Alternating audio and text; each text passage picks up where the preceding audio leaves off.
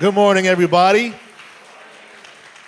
Welcome to church. My name is Alvin. For those of you who are visiting us the first for the first time, I serve as lead pastor here. Glad you're here. Um, it's been a good day. Uh, Christmas, I can't believe it's next week. We'll be here all day on Christmas Eve, three in the morning, candlelight at night. You guys are welcome to all of it if you want. Some of it will be here. Um, last week we had a really great Sunday. It was our Legacy Sunday. We end our year with the end of the year offering every year. And it's like our most generous time of the year as a church. And I just want to really thank Nashville Life for, for showing up and just proving that once again that we are, um, I'll go as maybe one of the most generous churches. And uh, because of your legacy giving, which is still coming. We're still a legacy offering is still growing, and we'll leave it open. But um, even now, like we've we're now able to double our missions budget for next year, bigger than what it was before. We originally had a plan, and now we can double what we're doing in our serve days and our giving to other ministries and feeding the hungry. Like we can double, and like I mean, that's that's the cool thing about church. Um, you know, God has the vision, and my job as pastor is to try to cast that vision. But the pace of the vision really is in the hands of the church. Your generosity really determines how, how fast the vision can, can come to life. Uh, you can accelerate that. So things, you know, could take 10 years, it could take two years, and that's 100% dependent on the generosity of the church. So I want to thank you all for accelerating the vision through our legacy giving. Our missions went up. We get to renovate our back building uh, next year.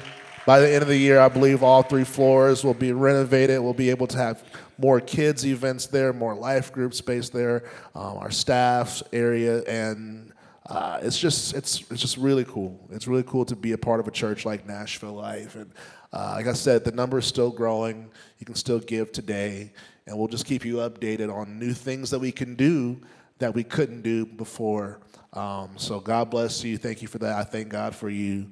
Uh, we have a word for today. Before we get into it, um, I would like for us to prepare ourselves, and the way I like doing that is just through uh, this declaration of just getting our minds and our hearts ready for whatever God wants to say to us through Scripture.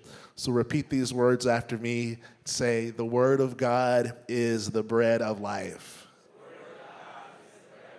May my heart conceive it and my life achieve it. In the name of Jesus, amen. Amen. All right. Um, last week I ended uh, referencing the lyric and Joy to the World, where it says, Let every heart prepare him room. And that concept of us preparing room for Jesus in our lives, I think there's more to say about it. Um, so, Luke chapter 14 is where I would like to start today. Luke chapter 14, it'll be on the screen if you don't have it with your Bibles. Um, verse 7. I'll start with verse 7 and I'll go to verse 11. It says, When Jesus noticed that all who had come to dinner were trying to sit in the seats of honor near the head of the table, he gave them this advice. Jesus says, When you are invited to a wedding feast, don't sit in the seat of honor. What if someone who is more distinguished than you has also been invited? The host will come and say, Give this person your seat then you will be embarrassed. And you will have to take whatever seat is left at the foot of the table. Instead, he says, take the lowest place at the foot of the table. Then, when your host sees you, he will come and say, Friend, we have a better place for you. Then you will be honored in front of all the other guests. For those who exalt themselves will be humbled and those who humble themselves will be exalted. I love this scripture. It's one of my favorite passages. It's been like that for a while. And I really do try to live by this scripture. Um, and I say that um, not so much because I'm humble, but uh, I, I like to avoid embarrassment. And this is a great advice of Jesus sharing us, if you want to avoid getting embarrassed, uh, don't be entitled. Don't assume the place of honor. Take the lower seat because it's better to be called up than to be sent down. Uh, it's very practical advice. I love the practicality of it. I think it's kind of funny as well. And uh, I've just I've just loved that. I try to live that way. Uh, I told the last services we were invited by a pastor to an event a while back, and uh, I drove up and there was a parking attendant and they had me roll down my window because they were determining parking and stuff. And like, hey, can we help you? And I was like, yeah, I'm just here for the event. And they were like, uh, okay. And he was just kind of like nervous and just like there was a lot going on. He was like, are you, are, are, are you, are you somebody? I said, uh, I don't know. I mean, yeah, I'm, I'm a person, right? And then I heard, hey, hey, I think it was his boss, the, the, the head parking attendant. like, that's, is that, that's, that's, that's Alvin. He's a pastor. We have a spot reserved for him. I told you we have a spot reserved. Come on, tell him to come. He was like, man, why didn't you tell me you were somebody? I said, I didn't know I was somebody. So we pull into the, seat, the, parking spot that was reserved for us. And the parking attendant, we got out. And I was like, thank you. They said, Pastor told us you were going to be like this. I'm like, be like what? I just drove up and said, I'm coming to church, I'm coming to the event.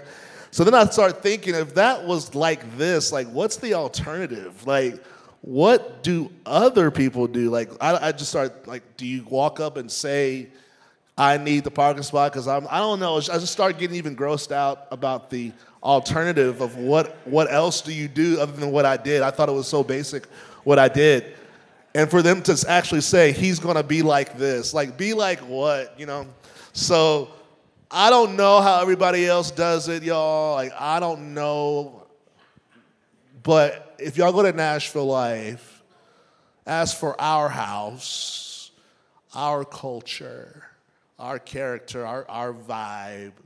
When, when you're invited to something, like, don't feel, don't be entitled. Let's not be entitled. Let's not assume um, honor and distinction. Let's, let's be secure enough in ourselves where we can just take on the common low low spot not because we're insecure not because we feel bad about ourselves but you know i believe if you have enough knowledge of your value, you don't have to demand it from others. You don't have to demand honor. Like we can appreciate honor, don't get me wrong, it's nice. Feels nice. But don't demand it, don't expect it.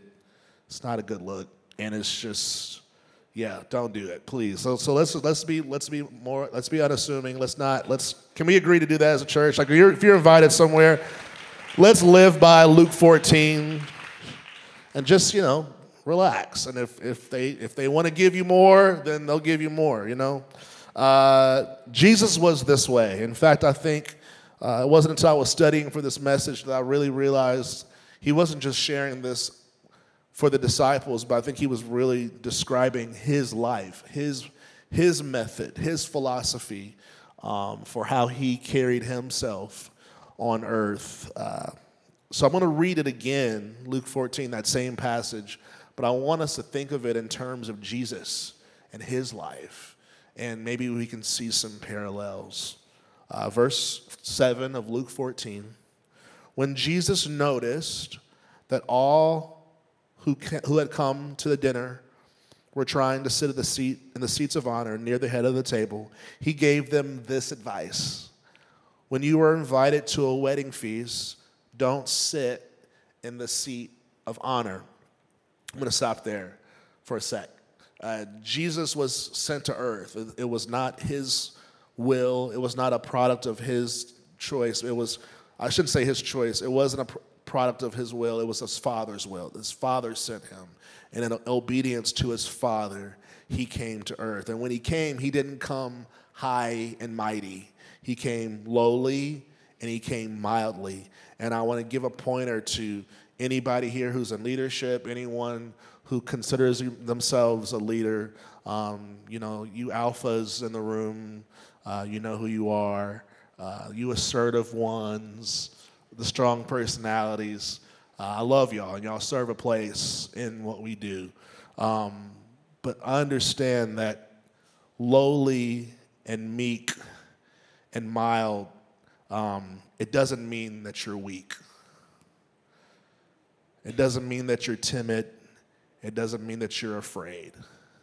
You can be mold, you can be bold and still meek. You can be anointed and still mild. You can walk in your authority and still be unassuming. Um, and the reason why I know this is true is because Jesus did it. He did it well. And if we follow him, he can teach us how to be bold and powerful and all those things and still meek and still lowly and still humble. Let's keep going. Verse 10, sorry, verse 8 of the same chapter. What if someone who is more distinguished than you has also been invited? Jesus says. The host will come and say, Give this person your seat. Then you will uh, be embarrassed and you'll have to take whatever seat is left at the foot of the table. Instead, take the lowest place at the foot of the, of the table. Then, when your host sees you, he will come and say, Friend, we have a better place for you. Then you will be honored in front of all the other guests. Uh, Jesus voluntarily gave the distinguished seat to other people, um, most notably his father. Jesus, whenever he was praised or called good, he always made it very clear to whoever was present that the real great one was his father. He always, whenever he was in a position to take glory, he always made it clear to whoever he was talking to that everything he was doing was under the direction and leadership and glory of his father. Um, he was he gave the distinguished seat to his parents. He even gave, I didn't say this in other service, he was he gave the distinguished seat to other priests. The Bible says that he actually allowed himself to be taught the scriptures. Jesus, the Word of God, went through like Hebrew school. Like he learned the Torah. He was taught scriptures. He, he, he knew how to give the seat of honor to others. The most recent, the more later example is when he did it with John the Baptist. Jesus went to John the Baptist and says, I want you to baptize me. And John the Baptist was like, What? Like, you're the Messiah. You want he goes, Yes. So this is the Lord that we have. Like he was, he lived his life um, assuming the lower position, not because he was less than, but he lived by this principle. And this principle was for those who exalt themselves, they'll be humbled. Verse 11. And those who humble themselves will be exalted. That's why you don't, you, you don't do it because you think you're less than or because you think you're bad or you're not worth it. You do it because the scripture says, Those who exalt themselves will be humbled, and those who humble themselves will be exalted. Jesus waited until the Father exalted him. In the meantime, he walked humbly, he walked lowly, he was so unassuming that people couldn't even fathom that he was the Messiah. That's how chill he was about the way that he presented himself, the way he carried himself, and he waited. It wasn't until he was being baptized by John the Baptist that the Father showed up and he parted the heavens and he audibly and publicly affirmed Jesus in front of everybody that was there and said, This is my son with whom I am well pleased. So Jesus was willing to wait until he was publicly affirmed by his Father. I've seen this principle played out as far as humbling yourself and then being exalted in due time. I've seen this played out in my family's life. I've seen this played out in friends and families and in public figures. I've seen this in the though we, though we have a lot of examples of this principle. Uh, the greatest example is Jesus. Uh, the Father affirms Jesus. The Holy Spirit affirms Jesus. The church, the body of Christ, we affirm Jesus. We talk about how great Jesus is. Jesus walks humbly and he lets others tell of his greatness, which is why we as the church, if you consider yourself a part of the church, the body of Christ, we have to take responsibility in this area. We have to boast about Jesus. We have to glorify him because he, it is not in his nature to glorify himself. We don't have a boastful king. We are not led by a boastful, bragging king. So if he's going to be bragged about, it's got to be from us because he's not going to do it himself. He's not a self promoter. So if Jesus is going to be promoted, it's got to be by us because it's not going to be by him. We have to take responsibility to exalt our king because we have a king who walks humbly. So if he's going to be exalted, it's got to be by us. The Father is already doing it, the Holy Spirit's doing it, and our job on earth, we are supposed to be the ones who are exalting Jesus because we just happen to have a king that won't exalt himself. Therefore, we must be self motivated. We need to be uh, praise initiators, so to speak. We're the ones who initiate praise. Again, why? Because we don't have a Jesus, we don't have a king that's going to say, Praise me. You're just not going to hear from him. You're not going to hear him say, Get on your knees and tell me I'm great. That's just a quote that you're not going to hear from Jesus.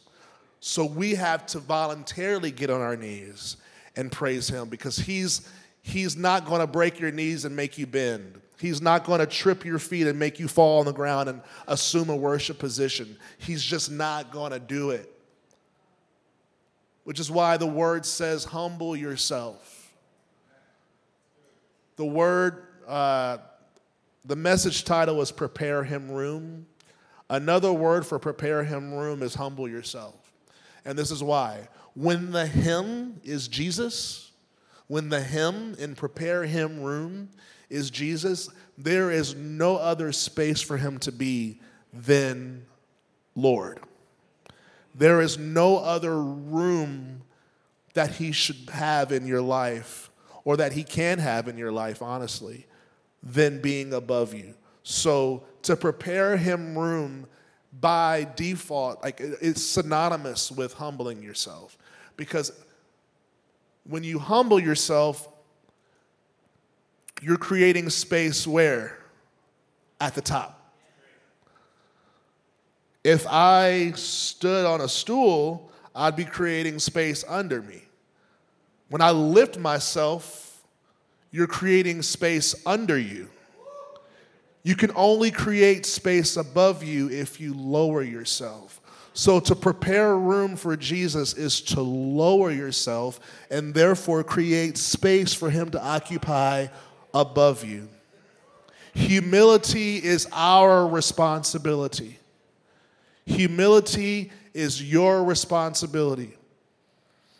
The Bible says that we humble ourselves. If any man is humble, it's because they've humbled themselves.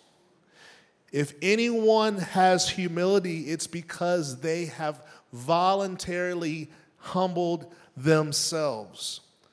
If you don't humble yourself, Jesus will let you continue to walk in pride. That's what's sobering.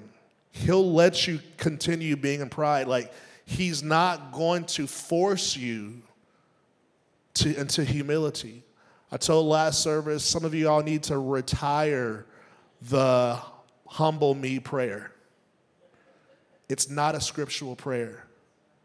Lord, make me humble. It's not biblical. The Bible says you humble yourself. Stop praying for God to do something that He's already told you that was your job.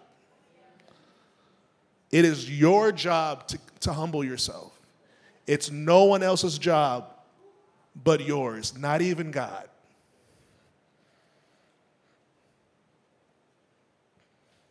Amen. There is no rightful seat for Jesus other than Lord. He doesn't fit in any other seat. Remember Goldilocks and the Three Bears? There was like one seat that was too big, one seat that was too small, then there was one that was just right. The seat that is just right for Jesus is the throne over your life. No other seat fits. Every other seat, it doesn't fit. He's like, this doesn't. Uh. The only seat that is built for him is the throne and king and lordship over your life. Now, you're not going to hear this from Jesus necessarily, because, like I said, he doesn't assert his lordship over you. That's just not what he does. It's not what he was sent to do. It's not his personality. It's not his character, and it's not his job. So, if Jesus isn't the one saying, Praise me and, and worship me and bow down to me, then where is this pull coming from? Where is this draw coming from that we all feel sometimes that we're supposed to be worshiping Jesus or we're supposed to be bowing down to Jesus? It's coming from his Father. God the Father is the one who enforces the lordship of Jesus over our life. It is the Father that is making Jesus' lordship a requirement for your life and for your salvation. The Father is behind this whole thing. Jesus is just doing what he's told by the Father. It's the Father that's enforcing and continuing to draw our attention to the Lordship of Jesus, and the Holy Spirit is helping him. Isaiah 9 6.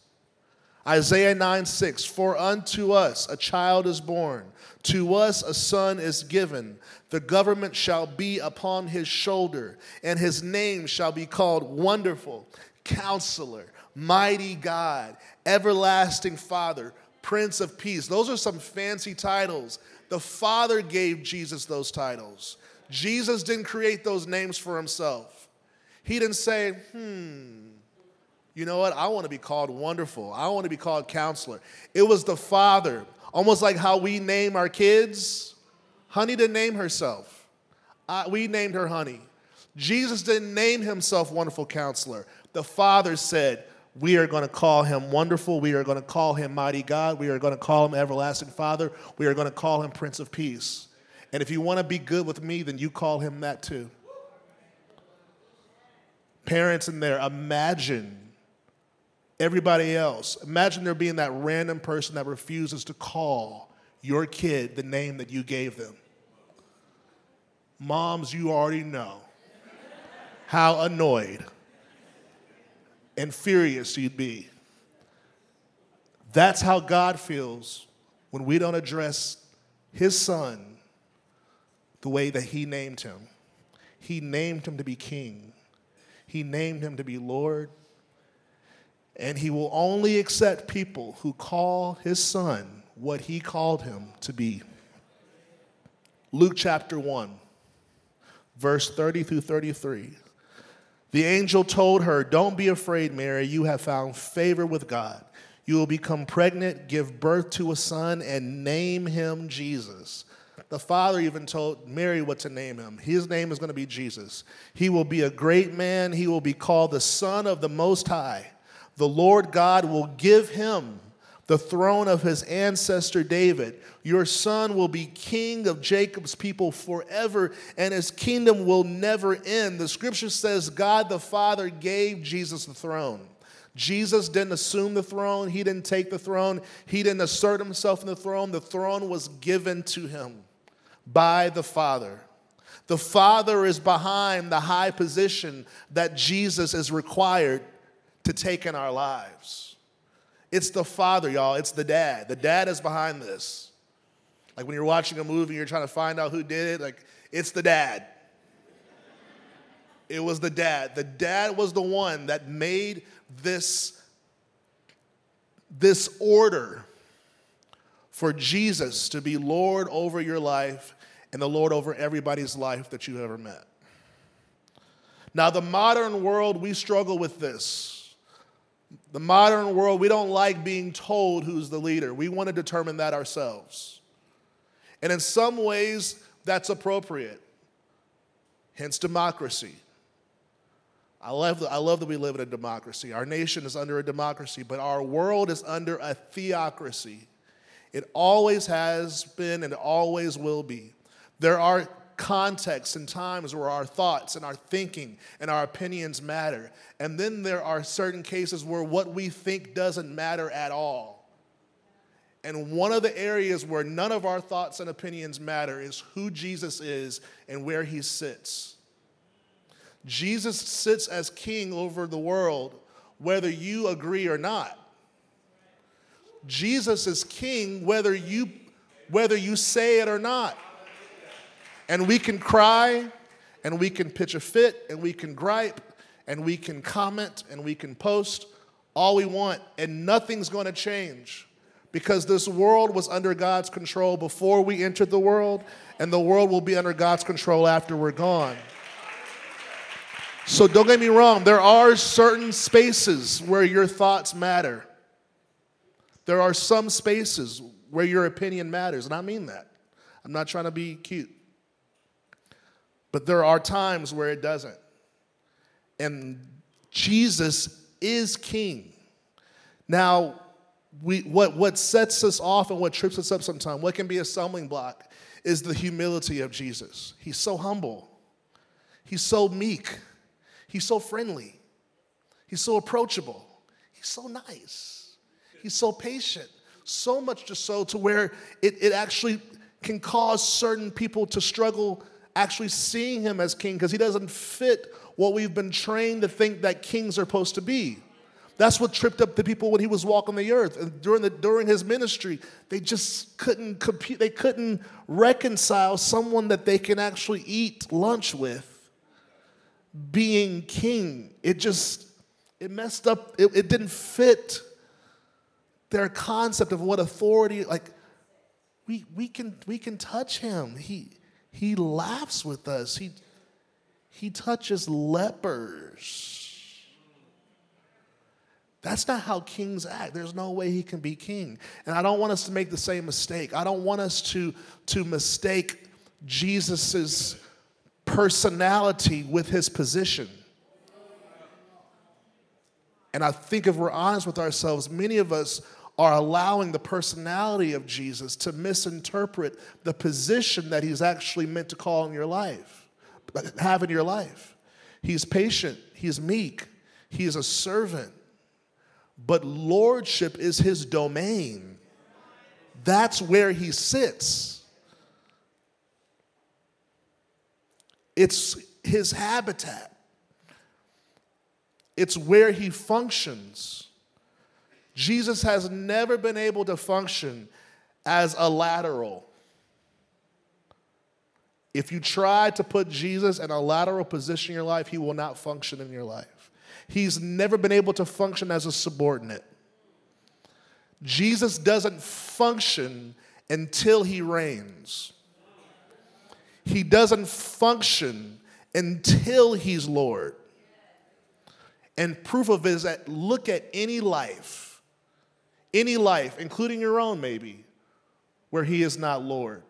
Any human life that he is not Lord over, you will see defects in every single life you will see the lack of his effect in any life where he is not Lord.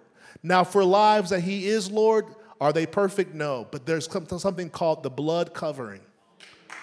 And it covers them, and his, and his perfection actually makes up for their imperfection, and they still somehow walking and living holy. It's a, it's a miracle. You don't have that when he's not Lord the peace of Jesus, the power of Jesus. These are things that only manifest in your life when He's Lord. If He's next to you, it's not happening. If He's behind you, it can't happen. If He's under you, it's impossible. The activation of His peace and His power cannot actually activate and manifest until He's Lord. It's like science, like it's impossible for Him to function the way He was created and uh, came to function if he's not Lord. The love of Jesus, check this, the love of Jesus can't even fully manifest until he's over. Now, does that mean he doesn't love you? Yes. No, it doesn't mean that. Jesus loves you even if he's not Lord. Sorry.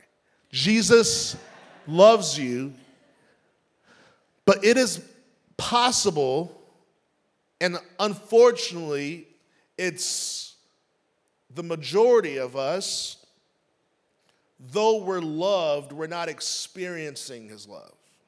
It's possible to be loved by God and not experience it. It is possible to be loved by God but not experience His love. The experience doesn't come alive until He's Lord. It doesn't. He has love for you, but the love, and let me again, let me just try, it's it's it's a lot more practical than you think. If there was a bucket of love being poured down over there, and the bucket was this big, would it pour on me? Why? I'm not under it. What if I move and get under it? It's on me now. Same love, but I'm not positioned to receive it. Jesus is pouring down power, transformation, revelation, healing, all of these things this very second. And if it's not on you, it's not because He's not pouring it. You have to place yourself under Him. He's not moving. You have to move to Him. Like, He came to us once. He came, He said, I did that. I came to y'all. I stayed down for 33 years. I was crucified. I came to y'all. Now y'all got to come to me. I came to you. You got to meet me. You, you have to shape your life under him. You we he's the potter, we're the clay. And I believe we have allowed ourselves to get confused. People miss this revelation because of the humility of our Lord. I'm telling y'all, his humility, do not let it be a stumbling block. Do not mistake his meekness for weakness. Do not mistake his patience for tolerance. Do not mistake his gentleness for approval. A lot of us think because we're not breaking out in uh, leper, le- leprosy that God is pleased with our lives. We think because we're still, we have money in the bank and we still have our gifts and talents and we can still laugh and gather for Christmas that Jesus is pleased with us. We're mistaking his, his patience for acceptance. We're, accept, we're, we're mistaking his gentleness for approval. And the reason why, because he's not, he's not going to force himself to be your Lord.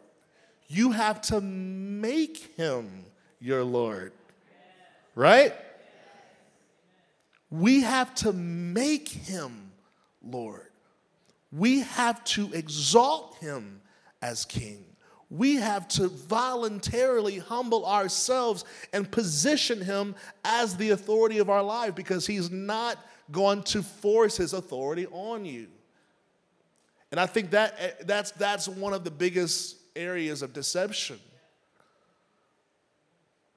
He's not that's just not I'm telling y'all about Jesus. He's not to run you down. Find me the scripture where he chased the young rich ruler. When the young rich ruler walked away, that's the end of that story. Because Jesus is not, he's, he's, he does, he's not going to bully you into submission. The only way you will experience submission is if you submit yourself.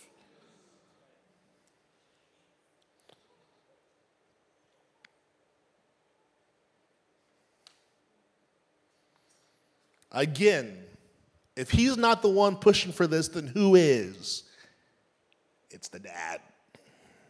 The father is the one who is commanding this. The father is the one who's enforcing this. The father is the one who is telling all of us that we have to do this and there's no other option. And I got proof. Luke chapter 9. Luke chapter 9, I'm almost done. Luke chapter 9, 28 through 36. Are y'all good? Is it making sense? Okay. Luke 9, 28 through 36, it says, Now, about eight days later, after these sayings, he took with him Peter and John, Jesus took with him Peter and John and James, and went up on the mountain to pray. And as he was praying, the appearance of his face, of Jesus' face, uh, was altered, the Bible says, and his clothing became dazzling white. And behold, two men were talking with him, Moses and Elijah, which is amazing who appeared in glory and spoke of his departure, which he was about to accomplish at Jerusalem. Now, Peter and those who were with him were heavy with sleep, but when they became fully awake, they saw his glory and uh, the two men who stood with him, Moses and Elijah. And as the men were parting from him, Peter said to Jesus, Master, it is good that we are here. Let us make three tents one for you, one for Moses, and one for Elijah, not knowing what he said. He thought this was a good idea. He thought he came up with a, a nice idea. I see three glorious figures. Let's make three tents. All you have your own tent, and guess what? I'll build it for you.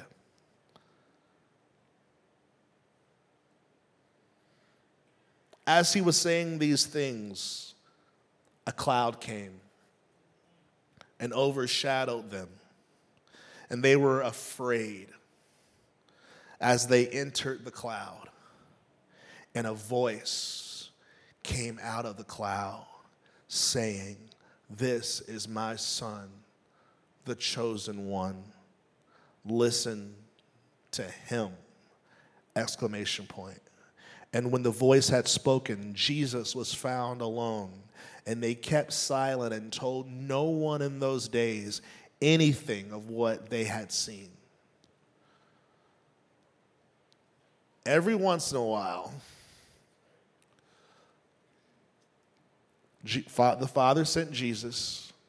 You know, he broke bread with the sinner. He, he, you know, did his miracles. He, he showed mercy. He forgave. He was he was accessible, the, the poor and the, the forgotten. You know, he was just, he, the kids came and, you know, sat in his lap and he just, every once in a while, the father has to show up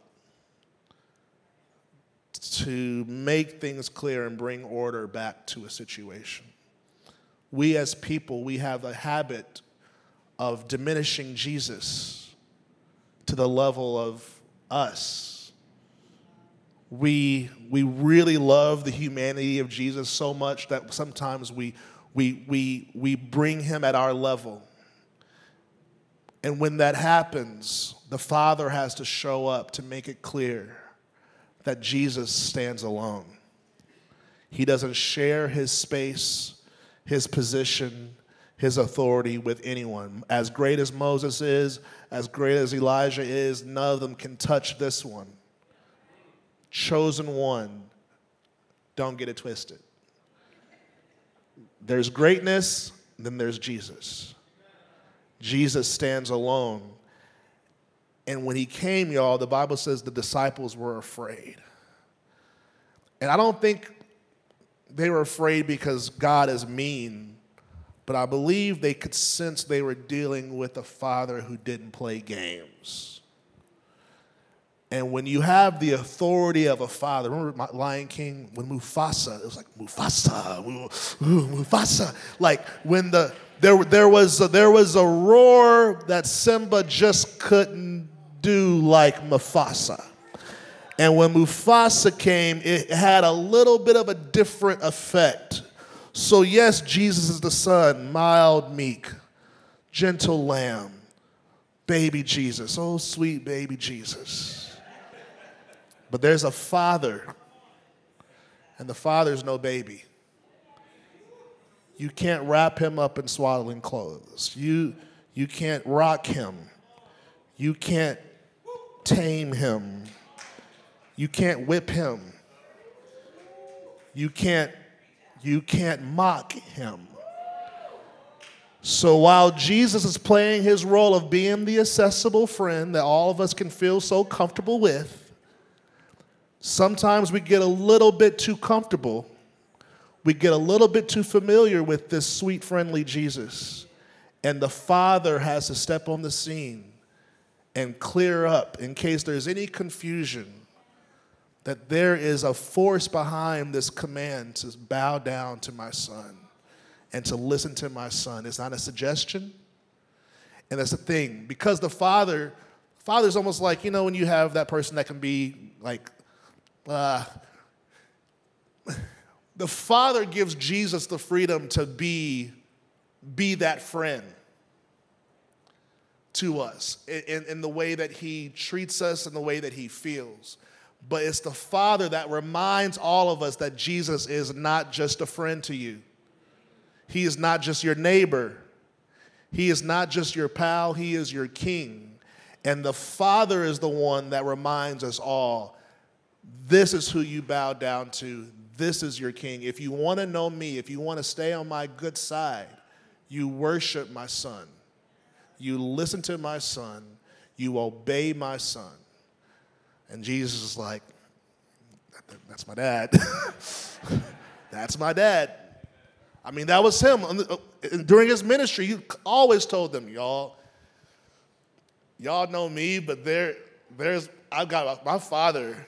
There's a father that y'all, that y'all haven't, you know, you see, I'm on your way to the father, but my father is, is really, one time they said, Jesus, you're so, he said, they called him good teacher. He said, no one is good except my father. Jesus is trying to warn us that he has a father that is not for games. This father is not someone to be played with. And while we are trying to get a sense of this order, I want us to just make sure that the biggest thing today, especially you know Christmas time, there's just a lot of baby images. We were just at the museum. There's a lot of baby images of Jesus and yes, he was a baby, but but guys, behind him is his father. And the father is who is is bringing the weight of the moment and saying, guys, if he's not Lord, he's nothing to you. If he's not Lord, you can't live. Philippians 2, last scripture, verse 9 through 11.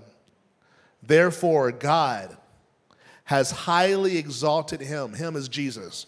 God has highly exalted him and bestowed on him the name that is above every name, above every name, not next to every name, above every name, including yours, by the way, so that at the name of Jesus, every knee should bow in heaven and on earth and under the earth. That's everybody. And every tongue confess that Jesus is Lord to the glory of the Father. It's the Father, y'all.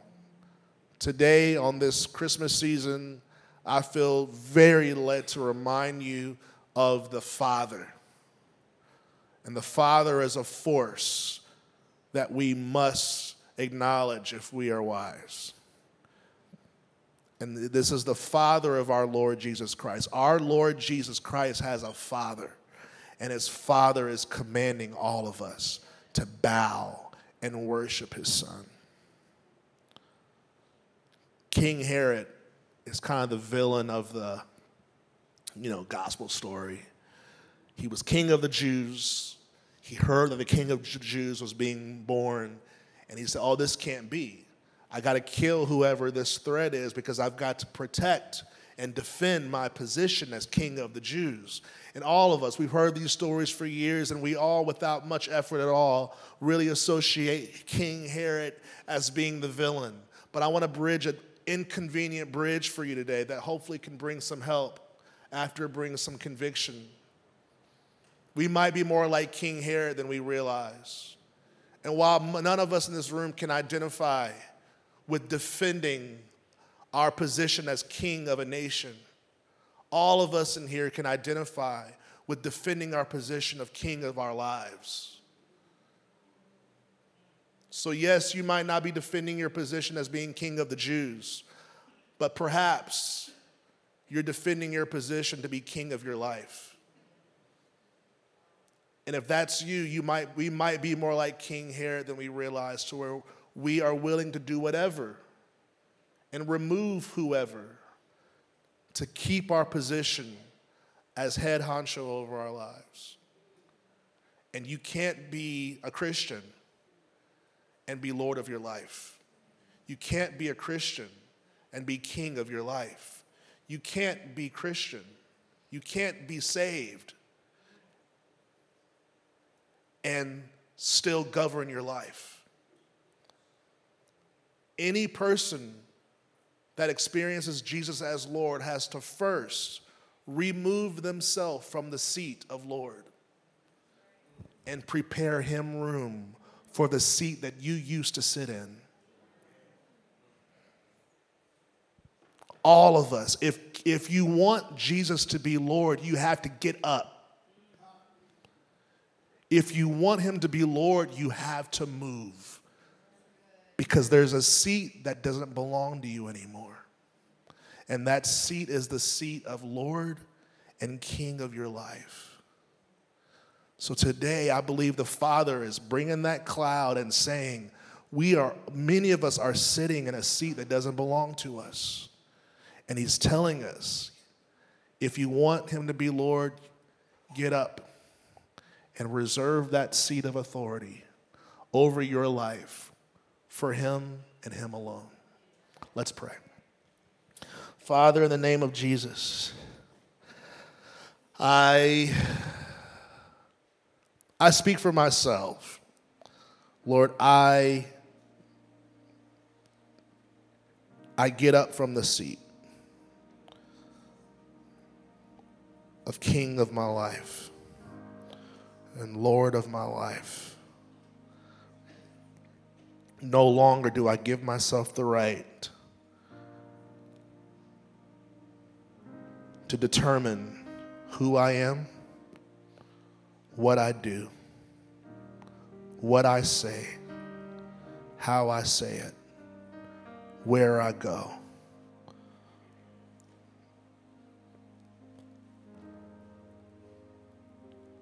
Today, I, in front of these people, in front of you, God, I make room for you.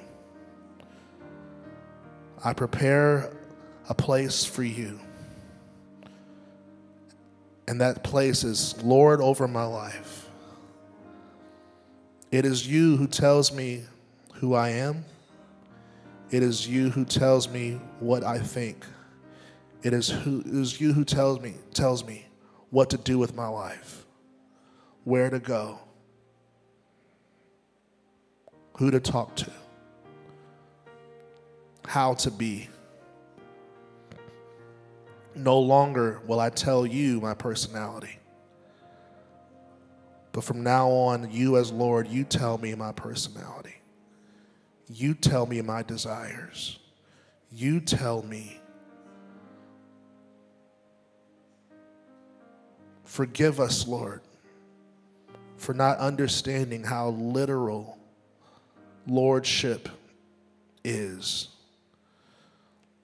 Lord, if we made it a religious term where we just kind of lightly say, Lord, but God, today, clarify, forgive us, Lord, for, for not seeing lordship for what it really is. Lord, we bow to you. We humble ourselves for anybody in the room who's been king of their life. Lord, I pray that you inspire them to get up from that seat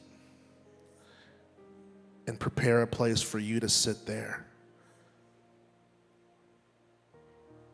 Lord, I thank you in advance for the change and the, the beauty and the blessings and the transformation that comes from having you as Lord of our lives, actual Lord of our lives. Lord, let us not just say it anymore. Let us not lie to ourselves if, if we are. But Lord, if you're Lord, we're making you Lord and we're going to let you be Lord. We make you Lord today over our lives. We submit to you. In Jesus' name, amen. I want to ask us to stand and the prayer team to get in position. Today, before we go, we want to give you an opportunity to make Jesus king, king of your life, to make him the Lord of your life, to place him in the seat of honor over your life. And when that happens, I really do believe you will immediately sense his authority and all that he's been pouring out for centuries will now fall on you. Clarity, understanding, mercy, peace, relief, transformation, revelation, strength, joy. I mean, the things that you really long for will rain on you freely when he sits on the throne above your life. So if you want that, if you're ready for that, you can make that decision today. Repeat this prayer after me if you want. Heavenly Father, in the name of Jesus, I confess that Jesus Christ is the Son of God. I believe that He died on the cross for my sins and was raised from the dead on the third day. Forgive me of my sins. Make me a new person in Christ. Lord Jesus, I choose you to be the Lord of my life. Fill me with the Holy Spirit so I can live for you every day. In the name of Jesus, I pray. Can we all say amen? Can we praise God like He's King? Like He's King. Like a king worthy praise. Hallelujah. We glorify you. Thank you, Jesus. King Jesus, Lord Jesus, merciful Jesus, powerful Jesus, wonderful Jesus, everlasting Jesus, resurrection Jesus, forever Jesus. We love you. We glorify you. We humble ourselves, God, before you. If you said yes to the Lord Jesus, congratulations. Few things before we go. We have a prayer team. These people love God and they love you. They're here to pray for you. If you need prayer for anything, do not hesitate on the way out. They want to serve you. No pressure, but if you want it, we are here to pray for you if you need it for anything. You can text the word belong to get more involved, find out more information about Nashville Life. We welcome you to do that. We would love to connect with you that way. And then lastly, in one minute, when I dismiss, we have our next steps meeting. So you can go upstairs and we just share the vision of our church. It's just informative. You're not committing to anything. But if you want to hear more about the church uh, and meet the leadership, we'll be here at 1 o'clock uh, now. And uh, we would love to meet you. And I hope you'll have a really great week. I hope you get your shopping in and all that. Uh, next week, we'll be right here. I can't wait to celebrate Christmas with you all for Christmas Eve. Sunday, if you're in town, come on back. And uh, I just pray y'all have a great rest of the day. Enjoy the lordship of Jesus, all right? Enjoy his lordship, and I'll talk to y'all next time. Love you.